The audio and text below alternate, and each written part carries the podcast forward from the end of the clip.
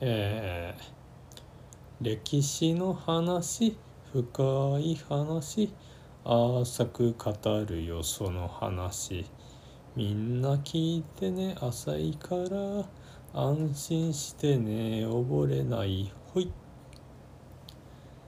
えー、そこのけ浅く歴史を語るゆうすけのラジオを始めてまいります。今回番外編になります。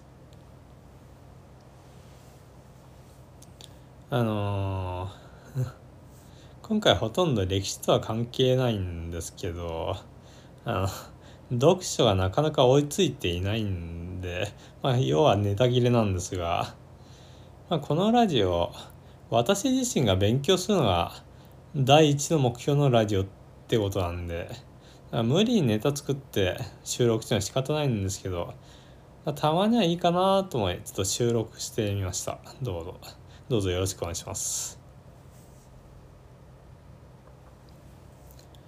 あの、毎回お便り募集してるんですけど結局まあ いつも来てないに当ラジオなんですが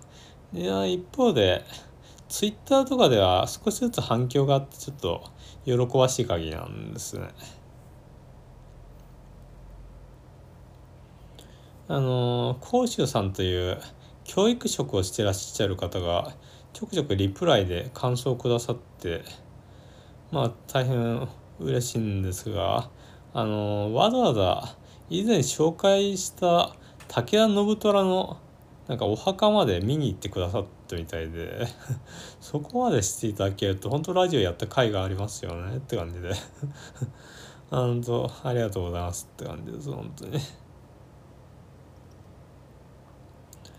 で割と私が毎回見て聞いて聞いている生物をざっくり紹介するラジオこと仏作さんのなんかリスナーの方がなんか私のラジオを聞いてくださっていたようでなんか放送中に自分のラジオの名前が突然出てきたんでうわマジかって思ってまあ嬉しかったっすね。え聞いてらっしゃるんですかっていう驚きがありましてね。でまあ一番身近なリスナーさんとしては、まあ、セミラジオというポッドキャストを運営している、まあ、私の兄貴ことあのセミヤマさんと姉上なんですが何気にうちのラジオの人気回って第1話を除くと兄貴について語った番外編がダントツなんですよね。やっぱセミヤマさん目当てで来る人も多いんですかね。うん兄弟だけに声似てるってよく言われるんで、まあ、例えば私が「えー、どうもセミヤマです。今回もセミラジオ頑張ってやっております」まあみたいな感じであの音声データだけ提供してセミラジオで流したら本人だって勘違いする人いるんでしょうからね。で私の近況なんですけどあの歴史の本頑張って読んでるかと思いきやいや毎日ちょっとずつは読んでるんですけど最近ゲームやってるんですね。1日30分ぐらいに決めて。なんか以前紹介した大公開時代の4作目やライブアライブっていうスーパーファミコンの RPG のリメイク版を遊んでるんですね。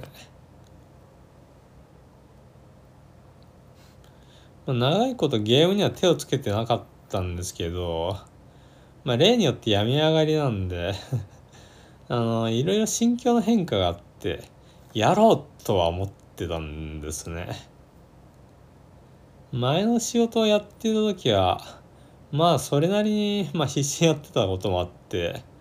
時間がもったいないと思って、まあ、ゲームには距離を置いていたんですが、まあ、よく考えたら子供の頃ってずっとゲームやってたしそんな自然にやりたくなるような好きなことをやらないってのは逆にもったいないよなって思想に、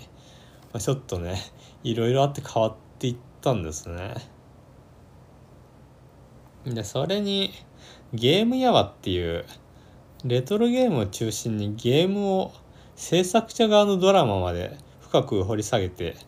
熱く語ってくれる YouTuber さんがいまして、まあ、その人の動画とか見てめちゃくちゃ感化されましてなるだけ攻略法見ないでありのままに遊ぶっていう方針を決めた上で、まあ、久々に任天堂スイッチの電源を入れたわけです。大公開時代の方は結構旧作をプレイしているので、まあ楽勝でできるだろうと高をくくってたんですけど、まあ新しいシステムは意外と難しくて、結構食料とかすぐ尽きたりして、危うく海の真ん中に孤独死するってことも多かったんです。孤独死するとこだったってことも多かったんですね。結構金を稼ぐの難しくて、最初、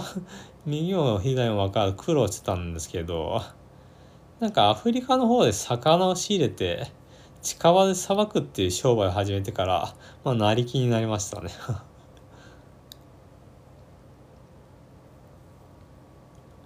で、ライブアライブの方は、まあ、7つの時代の主人公が、それぞれ別々の物語を繰り広げるっていう異色作で、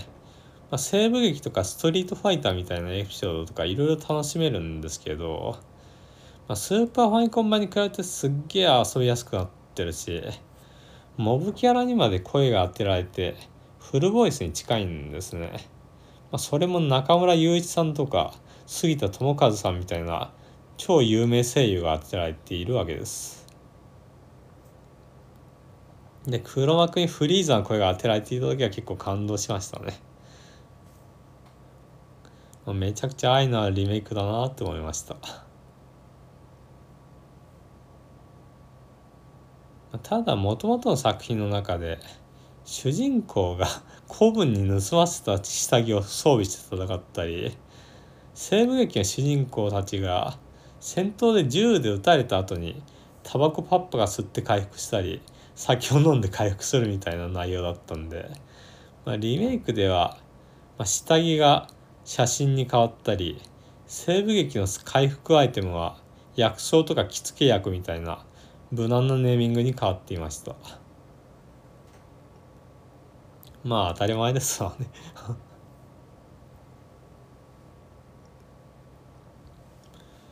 まあ、ガチでウェブ系の仕事で活躍してる兄貴とは比べようもないんですけど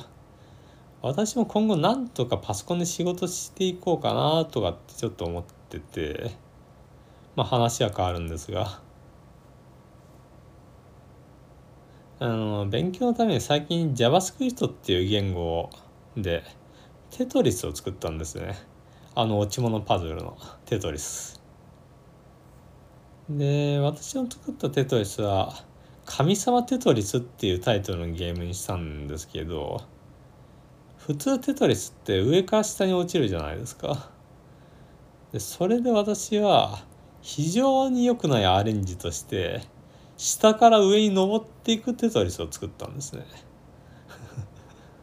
これが非常に不安定要素でセミヤマさんも大変やりにくいとおっしゃっておりました